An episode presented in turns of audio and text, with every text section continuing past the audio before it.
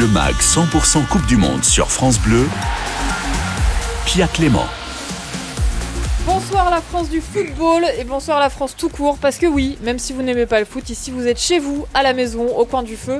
Alors bienvenue à vous tous qui nous écoutez dans notre magazine 100% Coupe du Monde. Les quarts de finale ont débuté cet après-midi avec un alléchant Croatie-Brésil qui n'est pas terminé, 0-0 sur les prolongations en ce moment. On va suivre évidemment la fin de ce match tous ensemble pendant cette émission. Ce soir on vous parlera aussi d'une des Coupes du Monde les plus controversées de l'histoire, Argentine 1978, et puis on ouvrira notre grand débat des Bleus à la veille du quart de finale France-Angleterre. L'obsession des Anglais pour Mbappé est-elle une bonne nouvelle pour la France? C'est à vous qu'on pose cette question. Vous nous appelez tout de suite au 0810 055 056. Notre pilier, notre père à tous, notre capitaine est de retour dans l'émission, Éric Rabésandratana, consultant France Bleu. Bonsoir Éric. Bonsoir Pia, bonsoir messieurs, bonsoir tout le monde. Voilà, mais on est bien content que vous soyez de retour, Éric. Aussi. À vos côtés, Romain Bédou qui est là, notre journaliste qui voit tous les matchs pour nous, qui surveille l'actu de la Coupe du Monde et qui donc, Romain, va nous faire suivre la fin du match Croatie-Brésil. Salut Pia, salut à tous. Oui, j'ai hâte de la fin de ce match parce que c'est un match qui est très très intéressant. Ouais, très intéressant, ça fait partie des nombreux 0-0 intéressants qu'on a vus pendant cette Coupe du Monde. Il n'y en a pas eu beaucoup qui étaient moches, il y en a eu un, mais les autres étaient... globalement bien sur le plan tactique. Il est aussi en studio, Jean-Baptiste Guégan, qui va nous parler tout à l'heure de dictature. Salut JB. Salut Pia. Son pull aussi est en studio. Ouais, et d'ailleurs, il y a une... Putain, j'allais faire une blague sur la dictature, mais je peux pas. Non. C'est un pull du Paris Saint-Germain. Bon. Un pull de Noël. Voilà. Et puis, on est aussi en ligne avec Alexandre Berthaud. Alors, Alexandre, il est journaliste à France Bleu de Drôme-Ardèche. Et Alexandre, il a vécu au Brésil l'année dernière pendant un an. Il a écrit des reportages pour SoFoot. Par exemple, un reportage sur la collection de maillots de foot de Bolsonaro. Salut Alex. Salut Alex. Alexandre, il est là. Bon, on reviendra Alex, hein. On est là. Je suis là. Merci. Ouf. Oui, mais Alex, tourner le bouton, Alex. Il est devant les prolongations comme nous tous. Mais bien sûr, je regarde le match là. Ah oui, évidemment. Bonsoir Alex... à tous, pardon, bonsoir aux auditeurs. Salut Alexandre. On va écouter le journal de Romain Bédouc et puis on reviendra tout de suite après vous donner des nouvelles du match Croatie-Brésil. Tout France Bleu avec les Bleus. D'ailleurs, je croyais pas si bien dire, Romain Bédou, qu'on commence avec un point Croatie-Brésil. Effectivement, pour dire à peu près ce qui s'est passé, même si c'est pas trop le débriefer, mais il y a donc toujours 0-0 entre la Croatie et le Brésil. Il y avait une première mi-temps assez équilibrée, sans véritablement d'occasion franche. Depuis, les Brésiliens ont eu quelques situations, mais les Croates tiennent. C'est difficile de battre cette équipe de Croatie. On rappelle que le vainqueur affrontera soit les Pays-Bas, soit l'Argentine. On saura, c'est le match de ce soir. Évidemment, ce soir 20h, demain 16h, Maroc-Portugal. Et alors l'info du jour, c'est que Cristiano Ronaldo n'a jamais voulu quitter le groupe portugais. C'est en tout cas ce que nous dit le sélectionneur Fernando Santos. On le rappelle, c'était la rumeur à la suite du fait que Ronaldo était mis sur le banc en 8e de finale face à la Suisse, que Ronaldo aurait menacé de quitter le groupe dans une conversation avec son sélectionneur. Fernando Santos a avoué que cette conversation avait eu lieu. Et là, je cite Santos... Franchement, Cristiano était très déçu. Évidemment, il n'acceptait pas la décision. Le contraire aurait été anormal. Mais jamais il n'a demandé à quitter la Seleção. C'était une conversation normale, sereine. Voilà, pas de demande. Bon deuil, c'est mais c'est quand même pas la folle ambiance entre son sélectionneur et Cristiano Ronaldo. Et puis, oui, Eric. Après, ils se sont toujours bien entendus et... Attention l'occasion. Pour la Croatie, il fallait marquer. Mais ils se sont toujours bien entendus. Donc oui, ça peut être tendu parce que c'est un compétiteur. Mais après, au-delà de ça, je suis pas sûr quand même que ça aille aussi loin. Donc voilà. Je pense que pour gérer Ronaldo en ce moment, il faut une grande intelligence émotionnelle. Absolument. Parce qu'il a vécu une année quand même très compliquée. Et puis Romain, on a une grosse tendance sur ce que sera le 11 de Didier Deschamps demain face à l'Angleterre. Mais ça fait un peu une semaine qu'on a la tendance. C'est pas depuis qu'on a pu jouer les numéros 2, quoi. C'est pas encore officiel, mais plusieurs rapports font donc état de la composition. Le classique maintenant, pas de changement par rapport à l'équipe qui a débuté le 8e de finale contre la Pologne. On peut parler d'équipe type. Loris dans les buts, Varane ou Upamecano en charnière centrale, Koundé à droite, Théo Hernandez à gauche, le milieu à 3 avec Tchouaméni, Rabiot et Griezmann, et puis devant Mbappé, Dembélé, derrière Olivier Giroud. C'est le 11 qu'il a aussi emporté face au Danemark en poule. Allez, go les gars. Et on va ensemble, on était censé à cette heure-ci débriefer le match Croatie-Brésil, mais le match est en cours, on est à la 103e minute, il y a toujours 0-0, et on va commencer par demander son avis sur le match en cours à Alex Berthaud, qui donc aujourd'hui est à France Bleu de Romardèche, mais qui a vécu au Brésil jusqu'à récemment. Alors Alexandre, qu'est-ce que vous pouvez nous dire sur ce match pour l'instant ? Bah, ce que je peux vous dire, c'est que en fait c'est un peu le moment où on va voir de quel bois est fait ce Brésil, parce que tout le monde les présentait comme des favoris, des grands favoris même de la compétition. Et en fait, moi, le Brésil, pour l'avoir suivi, depuis 4 ans, ils ont joué que des équipes moyennes, voire très moyennes, à part l'Argentine. Et contre l'Argentine, ils ont fait 2 victoires, 2 défaites, sachant qu'ils ont toujours joué à domicile, 3 matchs à domicile sur 4. D'accord. Donc, c'est pas une équipe qui est habituée à jouer des gros matchs. C'est une équipe qui est habituée à gagner, oui, mais pas avoir une opposition comme la Croatie peut en proposer, malgré le fait que les Croates ils aient 120 minutes dans les jambes par rapport au Brésil, qui a gagné assez facilement en huitième de finale face à la Corée. Donc là, je regarde avec attention cette prolongation, parce que c'est un peu le moment de vérité. C'est facile pour le Brésil. Ils se sont rendus les choses faciles en poule. Ils se sont rendus les choses très faciles en huitième de finale. Ils ont dansé. Il y avait une certaine forme d'insouciance très, très brésilienne dans cette équipe, de tranquillité qui se dégageait. Et là, on va voir, en fait, si les têtes restent levées, si l'équipe reste soudée. C'est vraiment un grand moment de vérité pour la sélection de la Seleção de Tite. Ouais, forcément, vous le dites très bien, Alex. Alexandre. Et Éric Rabésandratana, on a quand même le sentiment que les Brésiliens sont plus crispés que les Croates, qui ont l'air assez sereins et qui se posent pas trop de questions.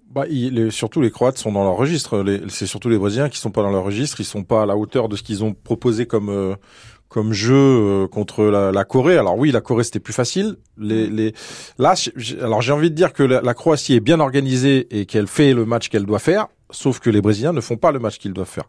C'est-à-dire qu'il y a beaucoup d'approximations techniques, il y a beaucoup de précipitations, des passes ratées. Ouais, et puis il y a beaucoup de précipitations dans les 20 derniers mètres, alors qu'ils ont quand même une certaine maîtrise technique et j'attends la fin de l'action avant de vous dire. Parce que Neymar est à la baguette et là c'est chaud. Et but. But de Neymar. Pardon Alexandre, on n'a rien entendu à ce que vous avez dit. Pardon Alexandre.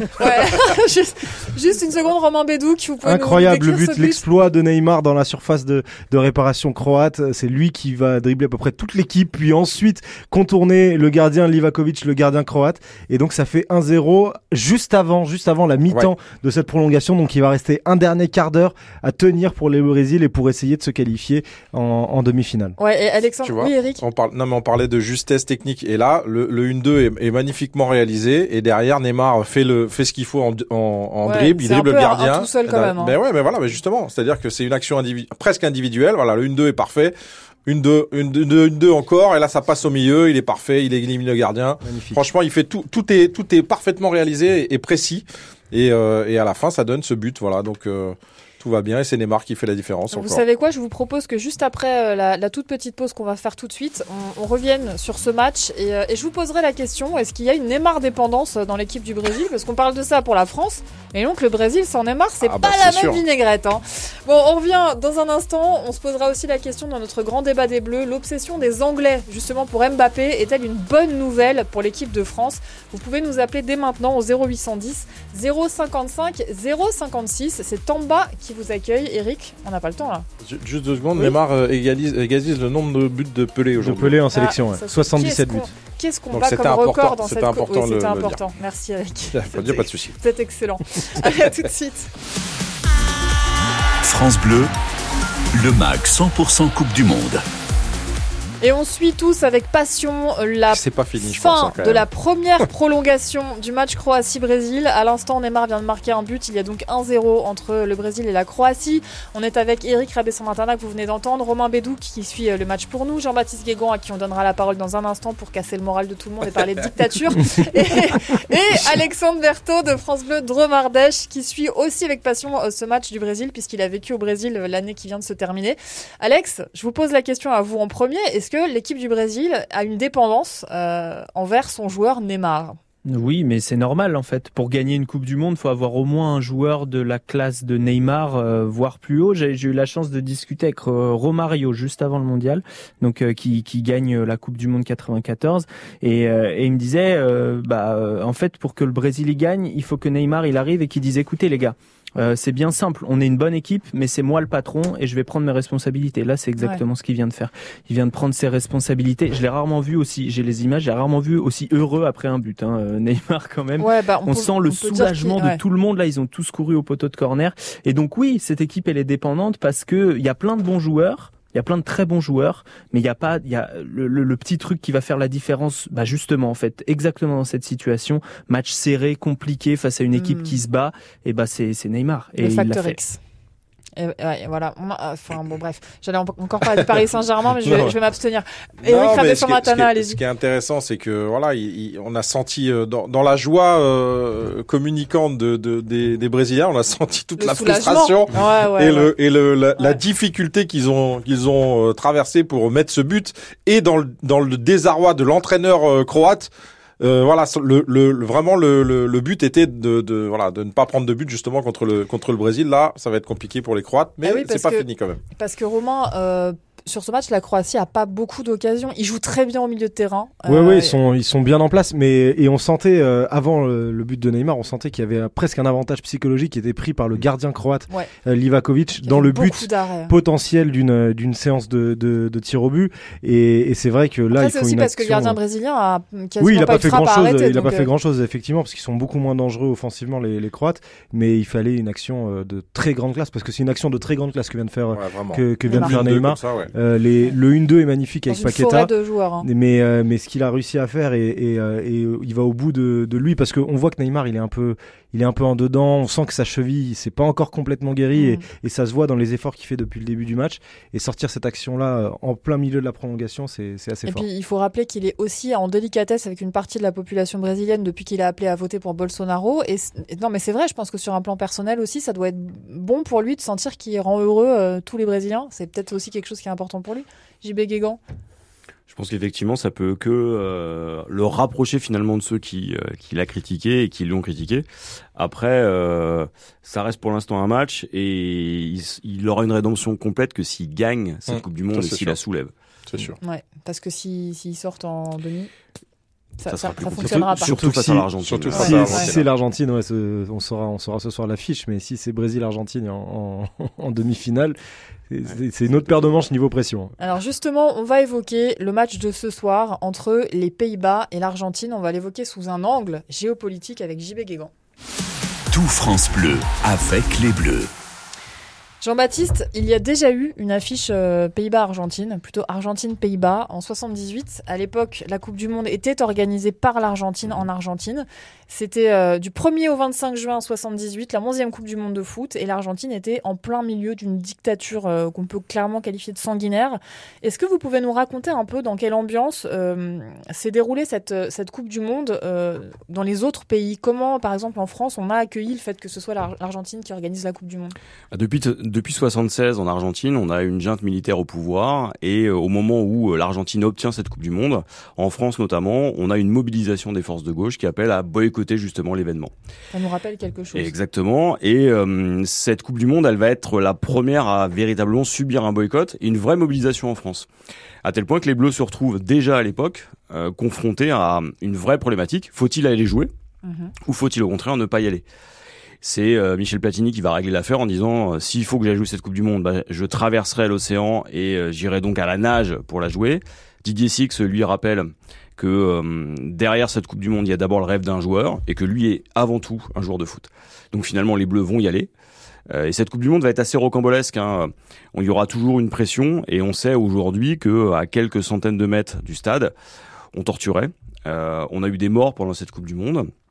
Et cette Coupe du Monde, elle reste finalement comme une tâche, une de plus, hein, j'ai envie de dire, sur la réputation de la FIFA et de cette Coupe du Monde qu'on a tendance à donner un petit peu trop facilement à des régimes autoritaires. On soupçonne notamment le régime argentin d'avoir fait assassiner 13 prisonniers péruviens en échange d'un match... raté des Péruviens pour pouvoir avancer dans leur Coupe du Monde. Alors le match Argentine-Pérou, c'était le match qui devait permettre à l'Argentine de se qualifier. Il fallait qu'ils battent les Péruviens au moins 4-0. Ils gagnent ce match 6-0. Or ce match, il a une particularité. D'abord, il a été déplacé dans la journée. Il devait avoir lieu en même temps que l'autre match, puis il a été décalé pour que les Argentins sachent le nombre de buts. Et on sait aujourd'hui qu'il y a eu un accord secret qui a été signé entre les deux pays. Et effectivement, 13 opposants péruviens ont été littéralement liquidés. Et donc, on voit derrière que quand on parle de foot et quand on gagne, il n'y a pas forcément que le terrain qui compte. Et alors, cette année-là, en 78, la finale de la Coupe du Monde, justement, c'est un Pays-Bas-Argentine. Alors, on parlait de Platini qui disait qu'il aurait traversé l'océan à la nage pour aller jouer cette Coupe du Monde. La star des Pays-Bas, Johan Cruyff, lui, c'est pas le choix qu'il a fait. Alors, on ne sait pas vraiment si c'est un boycott personnel, mais en tout cas, il a tenu à ne pas aller à cette Coupe du Monde pour une raison simple. Sa famille a été cambriolée, choquée par le cambriolage, qui a été assez violent. Et donc, il a décidé de rester aux Pays-Bas. Beaucoup ont compris que derrière ça, il y avait une manière aussi de prendre position. Il n'est jamais revenu dessus après. Même dans ses biographies, c'est relativement nébuleux. Mmh.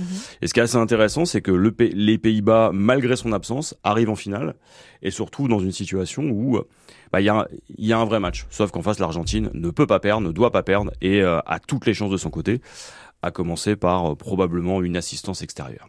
C'est-à-dire du dopage, concrètement. C'est vrai qu'il y a des joueurs qu'on dit que les joueurs argentins avaient les yeux exorbités et qui reconnaissaient même pas leurs anciens coéquipiers quand ils les croisaient, tellement ils étaient drogués. Exactement, ça fait partie des choses qui sont remontées. Et de toute façon, le régime argentin aurait tout fait pour triompher sur son sol. Ça aurait fait très mauvais genre, justement, de perdre devant tout le monde. Sachant que cette Coupe du Monde, elle devait montrer que ce régime était fréquentable, que cette Coupe du Monde était organisée par une dictature, mais que cette dictature était finalement pas si redoutable que ça.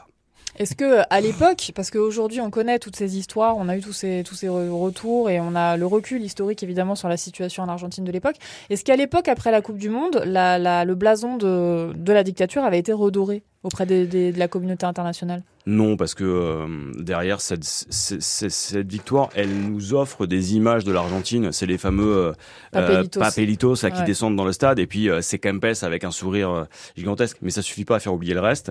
Et puis, quelques années plus tard, on va avoir la guerre des Malouines. Et on va avoir une dictature qui va tomber finalement d'elle-même. Et ça va continuer dans le foot avec les Angleterre-Argentine. Mais là, c'est une autre histoire. C'est vrai, qu'on a déjà raconté dans cette émission grâce à vous. Merci beaucoup Jean-Baptiste Guégan. Romain Bédou, qu'on en est où du match Croatie-Brésil ? Toujours 1-0 pour le Brésil à la 110e minute. Et les Croates qui poussent pour espérer égaliser avant la fin de la prolongation. Il reste 10 minutes donc, dans cette prolongation. Éric Rabésandratana, vous croyez en une chance croate d'égaliser ? Ouais, il y a des situations quand même sur les côtés. Alors, il faut un peu plus d'application, mais sur des centres, ils ont quand même des situations où le ballon qui arrive quand même dans la surface. Donc, avec un peu plus d'application, il y a la fatigue, mais il suffit d'une, pour revenir et aller au pénalty. Donc, c'est pour l'instant, ils lâcheront rien. En tout cas, ça, c'est sûr. Ouais.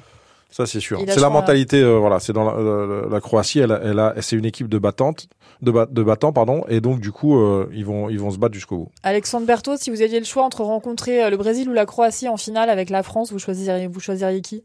100% Brésil. Évidemment, c'est l'objectif. Non, mais j'ai plein d'amis là-bas je pourrais chambrer en cas de victoire. Donc, du coup, ils seront pleins à pouvoir vous chambrer en cas de défaite. Mais bon, c'est un autre problème. Bon, merci beaucoup les garçons. On va se plonger dans l'histoire de la Coupe du Monde. Et justement, grâce à Thierry Boeuf, on va rester dans la magie du Brésil pour vous faire plaisir, Alexandre Berthaud, avec notamment le rappel du fait que Pelé a joué au Parc des Princes en France en 1962. Écoutez. Oui, Marius, reprise de volée. Et l'ouverture du score pour Kylian Mbappé. Quel pied. Oui, Michel. Coupe du Monde. Et globalement, c'est génial. Vintage. Oh putain. Oh là là là là là. Vai começar o futebol, pois é, com muita garra e emoção. São 11 de cá, 11 de lá.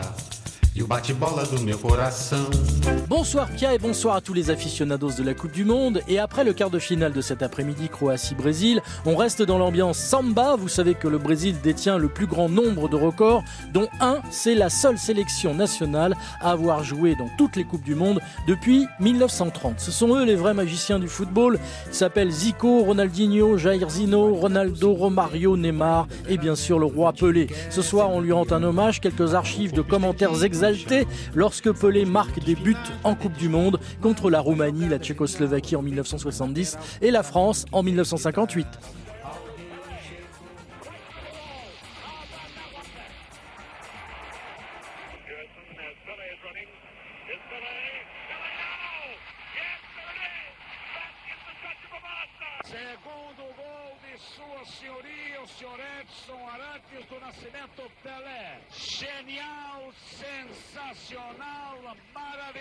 Génial, sensationnel, miraculeux. Et puis alors, une archive assez incroyable de Edson Arantes do Nascimento Pelé. Rien à voir avec la Coupe du Monde, mais vous allez voir, c'est savoureux. L'archive vaut son pesant de cacahuètes et ça explique bien la simplicité du foot en 1962 face à l'industrie tentaculaire d'aujourd'hui. Pelé est en France, il va jouer au Parc des Princes avec son club, le Santos, pour le tournoi de Paris. Et un journaliste va faire tranquillement une interview dans le restaurant où se trouve la sélection brésilienne et il décrit ce que mange Pelé. Et nous sommes ici attablés avec Pelé. Vous savez que Pelé est le plus grand shooter du monde et il est là en train de manger son dessert. Et je dois vous dire que s'il aime le football, il aime aussi les fruits français. Car nous l'avons vu dévorer successivement une pomme, une orange et une poire. Pelé à Paris en 1962, il avait alors 22 ans. Dans sa carrière, il remportera 3 Coupes du Monde. Et puis parmi les anecdotes peu connues, vous savez que Pelé dans sa carrière a été 4 fois remplaçant au poste de gardien de but. C'était l'époque quand il y avait un joueur qui sortait pour blessure, on ne pouvait pas le remplacer. Et lorsqu'un gardien sortait, il était remplacé par un joueur de champ. Et Pelé a donc joué 4 fois goal pour son club, le FC Santos, y compris en demi-finale de la Coupe du Brésil. Et toujours magique avec lui, il n'a jamais encaissé un seul but. Mais évidemment, c'est Pelé. En tout cas, un petit message à notre ami Miguel de Rennes qui animera l'avant-match et le match demain sur notre antenne. Si Pelé a été gardien de but, t'as toutes tes chances, mon Miguelito. Je pense qu'il y a moyen. Il y a moyen. On va vous remercier, Jean-Baptiste Guégan, d'avoir été avec nous. Merci beaucoup. Bonne fin de match Croatie-Brésil. Et à demain pour le match de la France, évidemment. Vous serez avec nous en studio demain. Quelle chance. Romain Bédou, vous avez 20 secondes pour nous dire où on en est dans le match Croatie-Brésil. 1-0 pour le Brésil grâce à un superbe but de Neymar. Il reste 5 minutes dans la prolongation pour espérer peut-être une séance de tir au but côté croate. On est parti pour ça, Eric. Pour l'instant, les Brésiliens sont quand même... ils maîtrisent bien le ballon, ils gardent le ballon, donc c'est embêtant pour les Croates. Et Neymar tire un coup franc. Bon, allez, c'est parti. Dans un instant, nous ouvrirons notre grand débat des Bleus tout en suivant évidemment la fin du match Croatie-Brésil. Et la question qu'on vous pose est la suivante. L'obsession des Anglais pour Mbappé est-elle une bonne nouvelle pour l'équipe de France ? 0810 055 056. Appelez-nous, c'est Tamba qui vous accueille et il est hyper sympa. Le mag 100% Coupe du Monde sur France Bleu. Pia Clément. Si vous nous rejoignez, soyez les bienvenus dans 100% Coupe du Monde, un endroit où on parle de foot sans vous casser les oreilles, à la cool. Nous, quelqu'un vient de nous casser les oreilles quand même à l'instant, c'est Romain Bédou qui est en studio avec nous, parce qu'il s'est passé quoi, Romain, dans le match Croatie-Brésil ? Égalisation de la Croatie à la 117e minute, incroyable. Ça fait un but partout entre la Croatie et le Brésil. Il faut un but là dans les 3 prochaines minutes, sinon on va avoir une séance de tir au but d'anthologie entre Croates et Brésiliens. C'est incroyable. Éric Rabésandratana est avec nous également, ce soir notre consultant. Eric, on vous donnera la parole tout à l'heure, s'il vous plaît. Soyez un petit peu sage. Il y a une erreur tactique, c'est hallucinant de Alexandre. Là. C'est vrai que Eric a vu venir le but à 3 km. Non, mais c'est incroyable ce qu'il vient de faire. Alexandre Berthaud est aussi avec nous. Alexandre qui est totalement pour le Brésil, puisqu'il a vécu au Brésil. Il est aussi journaliste pour France Bleu de Dromardèche. Ça va, Alex ? Pas trop dur ? Non, ça va, pas trop dur. Bonsoir à tous. Pour ceux qui nous rejoignent. Mais oui, parce qu'il y en a plein qui nous rejoignent à 18h30. D'ailleurs, on vous embrasse. Ça rajoute carrément au suspense, c'est encore un match de cette Coupe du Monde dans lequel il y a un suspense incroyable. C'est l'heure pour nous de faire un point sur l'actualité des Bleus. C'est notre point bleu. Et ce soir, nous sommes rejoints par notre précieux Jean-Pierre Blimaud qui est au Qatar et qui suit pour Radio France l'actualité des Bleus. Salut Jean-Pierre. Bonsoir Pierre, bonsoir précis, je ne sais pas, mais pour l'instant je porte chance. Hein. À qui ? Il s'emballe Jean-Pierre, il s'emballe tout de suite. Jean-Pierre, c'est des joueurs qui jouent. À l'équipe de France. C'est facile pour vous, ils perdent jamais. Bon, Jean-Pierre, ce qui est faux d'ailleurs, ils ont perdu en Ligue des Nations il n'y a pas si longtemps. Jean-Pierre, dites-nous, comment ça se passe pour les Bleus ? Qu'est-ce qui s'est passé aujourd'hui ? Qui a parlé en conférence de presse ? Racontez-nous un peu la vie des Bleus. Alors écoutez, pour l'instant, les Bleus ont fini leur entraînement. Ils se sont entraînés vers 18h. Alors évidemment, à l'abri des regards pour l'essentiel, c'est-à-dire la mise en place de veille de match. Mais ce qu'on peut vous dire, c'est qu'il n'y a absolument aucun blessé à déplorer. Encore 24 joueurs sur la pelouse aujourd'hui dans ce petit stade du centre d'entraînement pour l'équipe de France. Donc pour l'instant, tout va bien. Et veille de match oblige, il y a évidemment la traditionnelle conférence de presse d'avant-match. Cette fois-ci, ça s'est passé au centre des médias au Qatar, avec évidemment le capitaine Hugo Lloris et le sélectionneur Didier Deschamps. Hugo Lloris qui est notamment revenu, bien sûr, sur le duel, le match dans le match, qui va se dérouler demain entre lui et Harry Kane, qui est le capitaine de l'équipe d'Angleterre, mais aussi son grand copain, son camarade de jeu à Tottenham, une équipe qui a éliminé récemment l'Olympique de Marseille en Ligue des Champions. On voyait Hugo Lloris évidemment jouer un grand rôle en même temps que Harry Kane. Eh bien, ces deux joueurs ont d'ailleurs parlé de cela, donc Hugo Lloris ce midi et Harry Kane il y a quelques minutes seulement à la conférence de presse des Anglais à laquelle j'ai assisté. Et je peux vous dire que Harry Kane a eu des mots vraiment très sympas à l'encontre d'Hugo Lloris, qu'il considère comme l'un de ses meilleurs amis. Les familles se voient, ils se fréquentent en dehors du football, mais demain évidemment, selon la formule consacrée, sur le terrain, il n'y aura pas d'amis. Et une question a été posée aussi par un journaliste anglais. Est-ce que vous vous êtes entraîné par exemple, à frapper des pénaltys contre Hugo Lloris à l'entraînement ? Et Harry Kane a eu cette phrase un petit peu surprenante. Non, pas forcément, parce que quand je m'entraîne à frapper les tirs au but, par exemple, c'est plutôt avec le deuxième gardien du club, mais j'en ai tiré quelques-uns contre Hugo Lloris. De toute façon, un penalty, ça reste un penalty, ça reste un exercice, quel que soit le gardien, assez particulier. Bref, en tout cas, on a bien senti que les deux joueurs se connaissaient parfaitement, qu'il y aurait un match dans le match entre ces deux-là, qui sont également des amis, et ça, c'était assez sympa. Et puis, bien sûr, on a parlé aussi de Kyle Walker, ce joueur qui a dit « Moi, je vais être capable de contrer, enfin en tout cas d'annuler les tentatives de Kylian Mbappé ». Ça aussi, c'est revenu beaucoup dans les conférences de presse, à la fois avec des questions posées à Didier Deschamps, à Hugo Lloris, mais aussi, il y a quelques instants, donc avec Gareth Southgate, qui est le sélectionneur de l'équipe anglaise, et aussi avec Harry Kane, bien sûr. Ce sont des questions qui tournent autour de ce match France-Angleterre qui va opposer deux équipes qui ont bien sûr impressionné dans cette Coupe du Monde. Et puis surtout, c'est une équipe anglaise, il faut le souligner, qui est composée de joueurs expérimentés, on a parlé d'Harry Kane évidemment, mais aussi de jeunes joueurs, de jeunes pépites qui vont poser certainement des problèmes. La vitesse sera une des clés du match. De tout cela, on a parlé aujourd'hui en conférence de presse. Voilà à quoi a été consacrée la journée.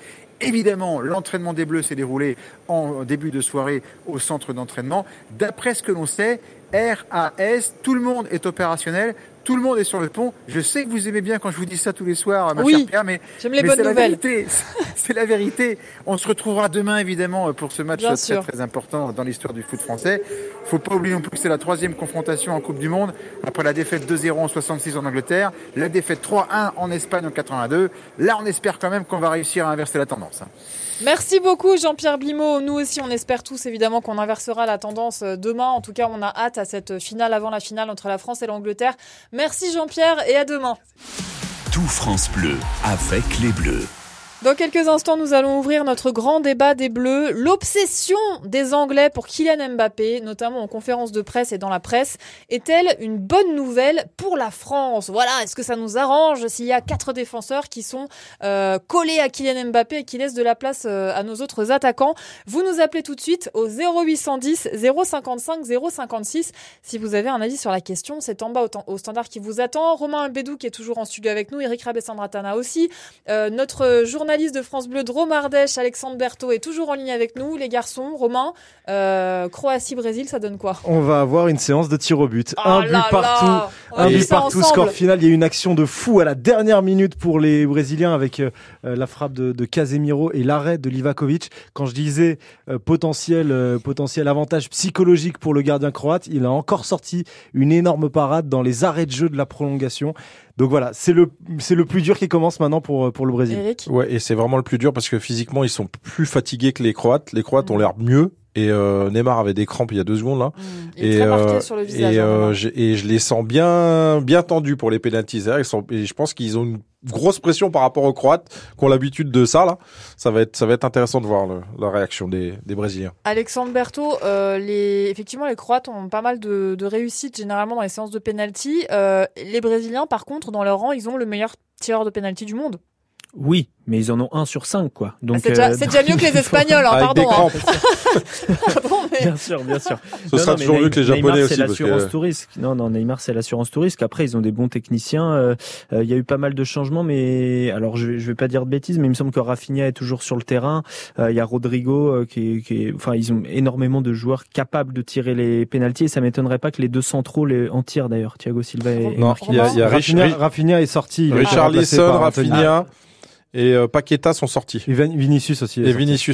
Donc déjà, okay. Ça fait déjà 4 potentiels tireurs qui sont... Pedro... Bon, après, Rodrigo, Anthony, Neymar, ça peut tirer. Pedro, il ne les tire pas en club. Hein. Il joue au Flamengo. J'allais dire Pedro, j'ai l'impression que c'est plus un boulanger qu'un joueur de foot. Non, meilleur joueur de la Libertadores, la Coupe de la Ligue des Champions sud-américaine. Meilleur joueur de la Libertadores. Alors attention avec Pedro, Pedrito.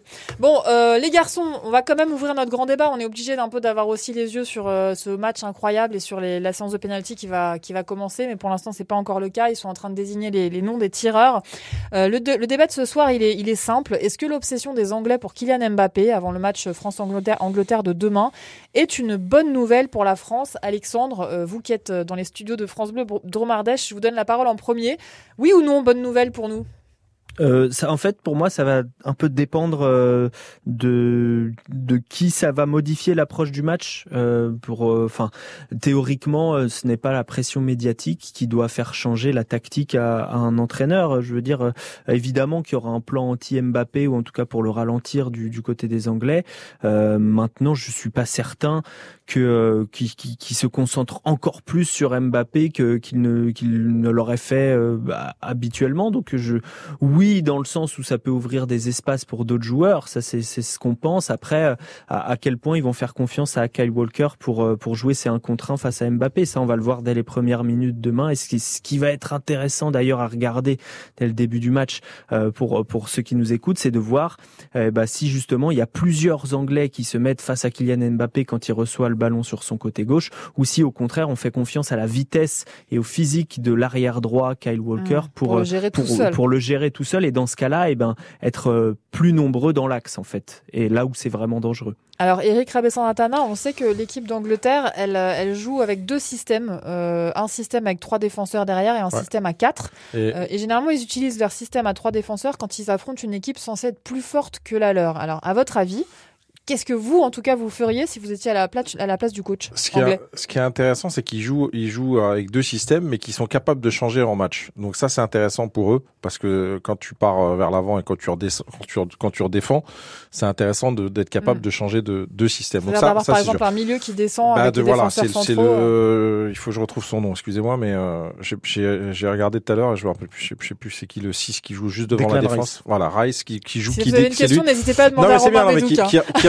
Qui redescend souvent et qui fait presque le 3e, la pointe du triangle avec les 2 défenseurs centraux. Juste pour que j'explique, parce que j'ai dit que tout le monde était les bienvenus dans cette émission, donc si les gens connaissent pas le foot, ils vont rien comprendre. Donc j'explique, au milieu de terrain, quand on joue à 4 défenseurs, il y a 3 joueurs. Parfois, un des 3 joueurs, celui qui est vers le bas, peut descendre et s'incruster entre les 2 défenseurs centraux. Et dans ce cas-là, c'est même pas s'incruster, il peut faire simplement la pointe du triangle avec et rester en triangle. Il va varier. Il va rester là, lui il va être vraiment dans la construction du jeu, et c'est ce qui va être intéressant pour les Anglais. Alors là, ils vont quand même, je pense que quand on joue contre Mbappé, même si Kyle Walker va très vite et qu'il est capable de gérer Mbappé, puisqu'il l'a déjà fait avec Manchester City, je pense que c'est mieux de défendre à 2. Ça veut dire que ça peut être intéressant pour les Français, parce que ça va prendre voire un ou 2 ou 3 peut-être même.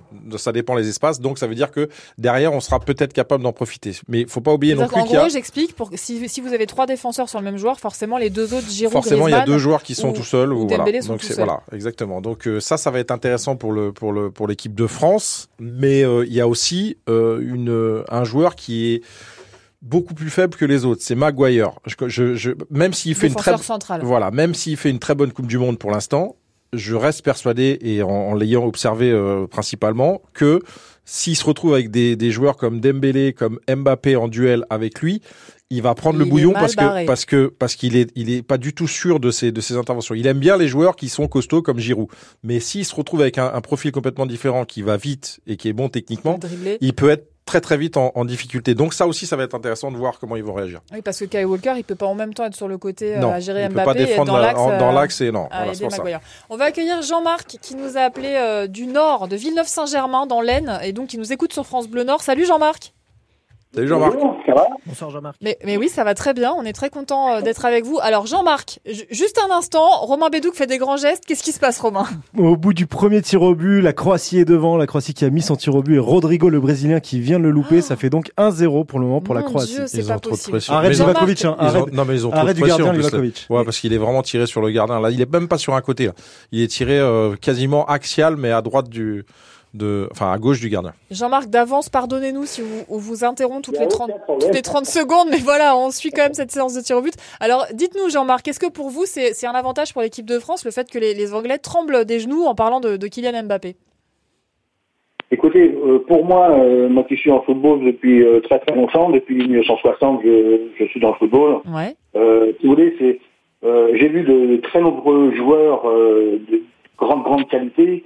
Mais moi, je trouve que Kylian Mbappé est un phénomène qu'on a rarement vu les dernières années. Voilà. Et c'est un joueur qui est imprévisible. Donc, même si on a des défenseurs qui sont physiques comme Walker, je pense que il y a beaucoup de joueurs anglais qui vont être omnibulés par Mbappé, qui va sans doute libérer des espaces pour d'autres joueurs. Bah oui. Hein, comme Griezmann, comme Rabiot qui est capable aussi de monter, et Dembélé, je pense aussi, peut faire quelque chose de superbe. Donc Walker, j'espère qu'une seule chose, c'est que Walker, qui est un joueur très physique, ne va pas nous casser notre Kylian, parce que... Oui. Je suis d'accord avec vous, Jean-Marc. J'y ai pensé cet après-midi. Je me suis dit, mais imaginez que Kyle Walker, il nous le blesse. Mais je pense pas que ce soit. Non, c'est pas le genre du tout. Je pense qu'au contraire, il va être dur dans les duels, mais dans l'esprit du jeu surtout. Parce que en fait, on l'a pas dit depuis tout à l'heure, mais Kyle Walker, qui est donc le joueur qui sera en face de Kylian Mbappé sur le terrain, qui est donc latéral gauche côté anglais, est un joueur qui est extrêmement rapide, il va très vite, excessivement rapide, et qui donc est capable de mettre en difficulté Kylian Mbappé. Il sera pas pris aussi facilement que tous les autres joueurs. Voilà. Jean-Marc, on vous remercie 1000 fois d'avoir été avec nous. Merci beaucoup. Et on embrasse tous ceux qui nous écoutent depuis France Bleu Nord, les ch'tis qu'on a tous bien au fond de nos cœurs. Salut Jean-Marc. Merci à vous et allez les Bleus. Allez les Bleus, on y croit tous évidemment. Dans un instant, on vous dira ce qui se passe entre la Croatie et le Brésil. On fait une toute petite pause et on revient tout de suite. France Bleu, le MAC 100% Coupe du Monde. 100% Coupe du Monde continue. On est toujours évidemment en train de suivre les tirs au but entre le Brésil et la Croatie. Romain Bédou, on en est à combien 3-2 pour la Croatie. Le 4e tireur croate va s'élancer. S'il marque, ensuite, ça sera la mort subite. Il faudra que les Brésiliens les mettent tous et que le 5e croate rate. Je crois savoir que Neymar n'a pas encore tiré son penalty. Pas encore, effectivement. Okay. Bon, on continue à suivre ça, évidemment. C'est le moment de vous poser la question qui vous permettra de jouer avec nous en fin d'émission pour peut-être gagner à la fin de la Coupe du Monde une télé et son home cinéma. Vous entendez cette petite musique que vous avez peut-être déjà reconnue. Star Wars, ça. Exactement. Voilà la question que je vous pose ce soir. Comment s'appelle le latéral droit anglais qui fera face à Kylian Mbappé demain sur le terrain ? Est-ce qu'il s'appelle Kyle Walker ou bien Luke Skywalker ? Évidemment. Voilà, c'est une vanne de fans de Star Wars. Kyle Walker ou Luke Skywalker, vous nous appelez tout de suite au 0810 055 056 et 0810 055 056, c'est en bas qui vous accueille. Et évidemment, on n'oublie pas que le seul Jedi sur le terrain demain, il sera du côté français, puisque c'est Kylian. Romain Bédou, racontez-nous ce qui se passe. Oh, c'est terminé. Oh Marquinhos, Marquinhos vient de rater son 4e penalty, le 4e penalty des Brésiliens. Il vient de taper le poteau et donc ça y est, la Croatie s'impose au tir au but et sort le Brésil. Le Brésil est éliminé. Comme en 2018, en quart de finale de la Coupe du Monde, c'était face à la Belgique. Cette fois, c'est face à la Croatie. Ce qui est hyper étonnant, c'est que Neymar, qui est le meilleur peut-être tireur de pénalty au monde, devait tirer qu'à partir du 5e. Et donc en fait, il n'a même pas été en possibilité de tirer le pénalty parce que le Brésil a été éliminé avant. La Croatie qui s'impose donc et qui sera en demi-finale soit face aux Pays-Bas, soit face à l'Argentine. Alexandre Berthaud, vous qui êtes donc à France Bleu de Romardèche, mais qui avez vécu au Brésil, votre réaction après l'élimination à l'instant du Brésil sur un tir au but raté de Marquinhos, qui est par ailleurs le capitaine du Paris Saint-Germain? Ce que je vous avais dit tout à l'heure, on allait voir de quel bois était fait le Brésil. Ils sont tombés dans le piège croate. Le gardien croate a fait un match énorme. Et la conséquence de cette défaite, c'est quand même ce que va laisser Neymar au football brésilien. Ne sera pas historique en comparaison des Ronaldo, des Romario, des Pelé, puisqu'il ramènera. Alors peut-être qu'il jouera la prochaine, mais il sera quand même un peu âgé. Il ramènera sans doute 34 ans. Ouais, il ramènera sans doute pas de Coupe du Monde. Enfin, c'est peut-être un peu avancé vite, mais en tout cas en tant que leader de l'équipe. Et ça fait toute la différence quand on sait qu'il est déjà vu par une certaine partie de la population de par ses positions politiques. Il est déjà pas forcément très bien vu au Brésil. Et donc là, ce qui va laisser dans la tête du supporter brésilien, alors que ça peut être injuste d'une certaine manière puisqu'il fait un grand match ce soir, mais c'est le leader d'une équipe qui ne gagne pas. Et entre 2014, il était blessé, mais cette défaite-là, elle fait très mal. Je comprends pas pourquoi il est pas dans les 4 premiers tireurs. Très honnêtement, c'est plutôt logique. C'est pas tant ça. Après, lui, il fait son job. Hein. Il a marqué le but qui devait faire la différence. C'est son équipe qui est trop faible mentalement. Ça, c'est sûr. Cette équipe du Brésil, je veux bien que la Croatie ait fait son match. Il n'y a pas de souci là-dessus. On va pas réduire la performance croate, mais surtout. Pour moi, c'est la performance brésilienne qui est une catastrophe parce que derrière, ils ont été incapables d'être plus appliqués, plus déterminés, on sent la trouille pendant tout le match en fait. Ouais. C'est un truc de fou. Et les pénaltys, quand j'ai vu les pénaltys arriver, je sentais qu'ils pouvaient pas passer tellement ils avaient peur. On voyait la tête des joueurs, c'était un truc de fou. C'est pas possible de jouer avec autant de pression, c'est impossible. L'avantage psychologique du gardien Livakovic qui sort la première, il est génial. Le premier tir, c'est lui qui le sort. Marquinhos qui sent qu'il faut qu'il mette le pénalty parfait pour marquer et il tape le poteau. Ouais. Donc l'avantage psychologique, ça, c'est dans la tête. L'essence de pénalty. Et alors, j'avais lu cet après-midi dans la presse un article que j'ai là sous les yeux. Les Croates ont joué 7 fois les prolongations lors de leurs 8 derniers matchs coup près dans une grande compétition. Ça veut dire que c'est une équipe qui a le mental pour ce genre de situation, qui a l'habitude et qui n'a pas du tout peur d'aller au tir au but. C'est la 5e fois qu'ils passent maintenant en comptant celle-là aujourd'hui. 5e sur 8, ouais. Donc c'est vraiment c'est le maîtrise, c'est ce que j'ai dit tout à l'heure. Et le plan était de ne pas prendre de but pour vraiment durer le plus longtemps possible, pour arriver justement à cette période parce qu'il maîtrise cette pression qu'il peut y avoir sur les pénaltys, en sachant aussi que la pression serait forcément sur les Brésiliens parce qu'ils avaient l'obligation de gagner, même si les Croates voulaient gagner aussi, mais la pression était vraiment plus chez les Brésiliens. Donc là c'est un truc de fou. Et c'est une Coupe du Monde extraordinaire. Ouais, c'est incroyable. C'est incroyable. Alexandre Berthaud, je vais vous poser une question un peu naïve, mais on a tous en tête évidemment le jeu brésilien, le joga bonito, avec beaucoup de dribbles, des situations très créatives, des beaux gestes. C'est quand même une équipe qui est toujours mise en difficulté face à des équipes qui finalement leur font pas de cadeaux et les laissent pas dérouler leur art et les agressent au pressing par exemple. Oui, il y a aussi cet aspect. Il n'y a pas de grand avant-centre aujourd'hui dans cette équipe du Brésil, alors que à chaque fois que le Brésil a remporté la Coupe du Monde, il y avait un grand avant-centre pour emmener l'équipe. En 2002, il y avait Ronaldo. En 1994, il y avait Romario. Dans les 3 précédentes, il y avait Pelé. C'est une équipe qui a toujours compté sur un grand attaquant pour faire la différence.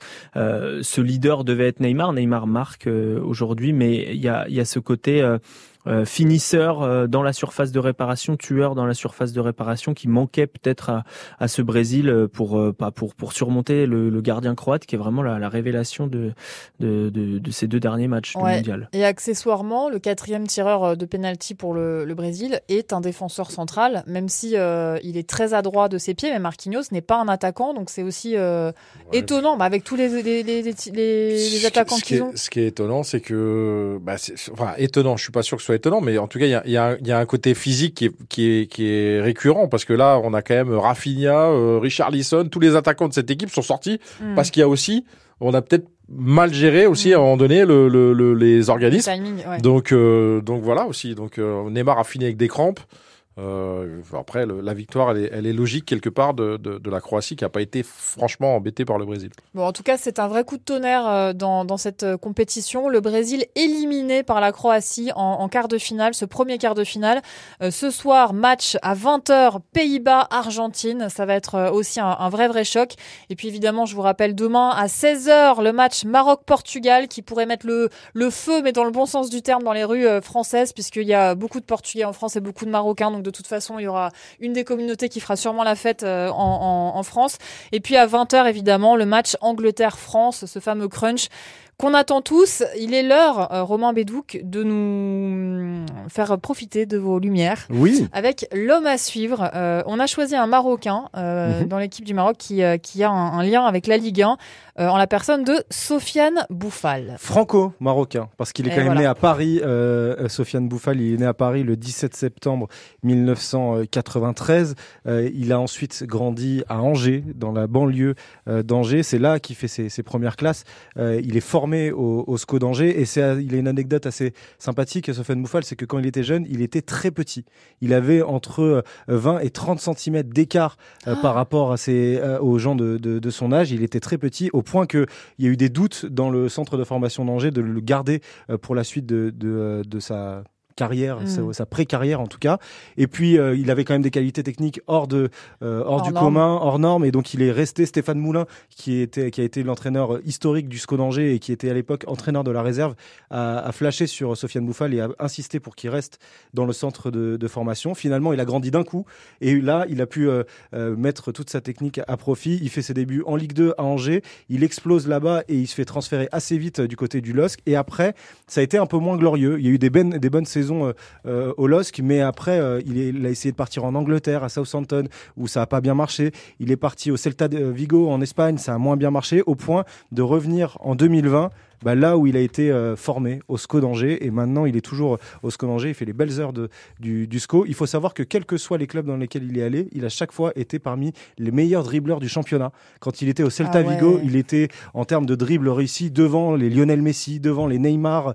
Quand il était, je crois qu'il n'était pas en même temps que Neymar, mais en même temps que Messi en tout cas. Et pareil en Première Ligue, quand il était à Southampton, malgré ses difficultés, il était toujours parmi les meilleurs dribbleurs. Et là, il explose avec le Maroc. Il était déjà un des meilleurs joueurs de la CAN du Maroc là, en début d'année 2022, et c'est encore un des meilleurs joueurs du Maroc là, pour cette Coupe du Monde. Et on lui souhaite un beau match demain. Il va y avoir du beau football demain entre le Maroc et le Portugal à 16h, du beau football ce soir à 20h entre les Pays-Bas et l'Argentine, et puis on espère aussi demain à 20h entre l'Angleterre et la France.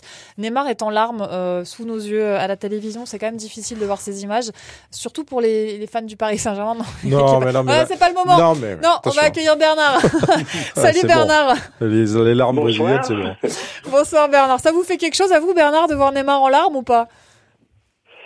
Oh c'est un grand joueur, mais c'est le jeu, c'est le football. Eh oui, et Luka Modric est heureux. Peut-être qu'on reverra une finale France-Croatie, peut-être. Peut-être, c'est possible si on arrive à se défaire des Anglais et puis de notre adversaire suivant. Effectivement, la finale pourrait être France-Croatie. Bon, mon cher Bernard, on vous a posé une question qui était vraiment facile. Comment s'appelle le vis-à-vis de Kylian Mbappé pour le match de demain, le vis-à-vis anglais? Est-ce que c'est Kyle Walker ou Luke Skywalker? Kyle Walker, évidemment. Va regarder demain passer Mbappé à la vitesse d'une flèche. Exactement. Il aura l'impression de Comment ça se passe dans Star Wars quand il y a toutes les étoiles qui défilent là, vous savez, la vitesse de la lumière, voilà. Bernard, je vais vous poser 3 questions maintenant pour que vous puissiez peut-être gagner à la fin de la Coupe du Monde une télévision et son home cinéma. 3 questions, il vous faut seulement 2 bonnes réponses. Est-ce que vous êtes prêt, Bernard? Je suis prêt. Allez, c'est parti. Qui a son ticket pour les demi-finales, Bernard? Le Brésil ou la Croatie? La Croatie. Oui. Sofiane Bouffal joue-t-il pour le Maroc ou pour la Tunisie? Pour le Maroc. Exactement, c'est gagné. Voilà, Bernard. Ça c'est fait. Facile, Bernard. Ça c'est fait. Voilà, bon, ça tombe bien parce que j'avais oublié d'écrire une troisième question, donc ça m'arrange. C'est truqué ce jeu. Ça m'arrange. Bon, on vous dit 1000 merci Bernard d'avoir été avec nous, on vous embrasse et vous êtes à Wasquehal, donc on embrasse aussi encore une fois, les gens qui nous écoutent sur France Bleu Nord. Salut Bernard. Et j'habite pas loin du stade Pierre-Mauroy, où on peut venir le LOSC. En plus, et ben voilà, bon, on a une pensée pour tous les supporters évidemment du LOSC. Merci Bernard d'avoir été avec nous et puis allez les Bleus, on est d'accord ? Allez les Bleus, bien sûr. Et voilà, allez les Bleus. Merci beaucoup Alexandre Berthaud d'avoir été avec nous. Merci Alexandre. Depuis France Bleu Dromade Ardèche. Salut Alex. Salut à tous, merci beaucoup. Et n'hésitez pas à chambrer vos copains brésiliens maintenant. C'est déjà fait. Ah, c'est pas gentil. Franchement, c'est pas gentil. Moche. Vous auriez pu laisser passer quand même 10 minutes. Merci Romain Bédouc, merci Éric Rabésandratana d'avoir été avec nous. Bonne soirée à tous, on se retrouve demain à 18h. 100% Coupe du Monde, chaque soir de la compétition. Tout France Bleu, avec les Bleus.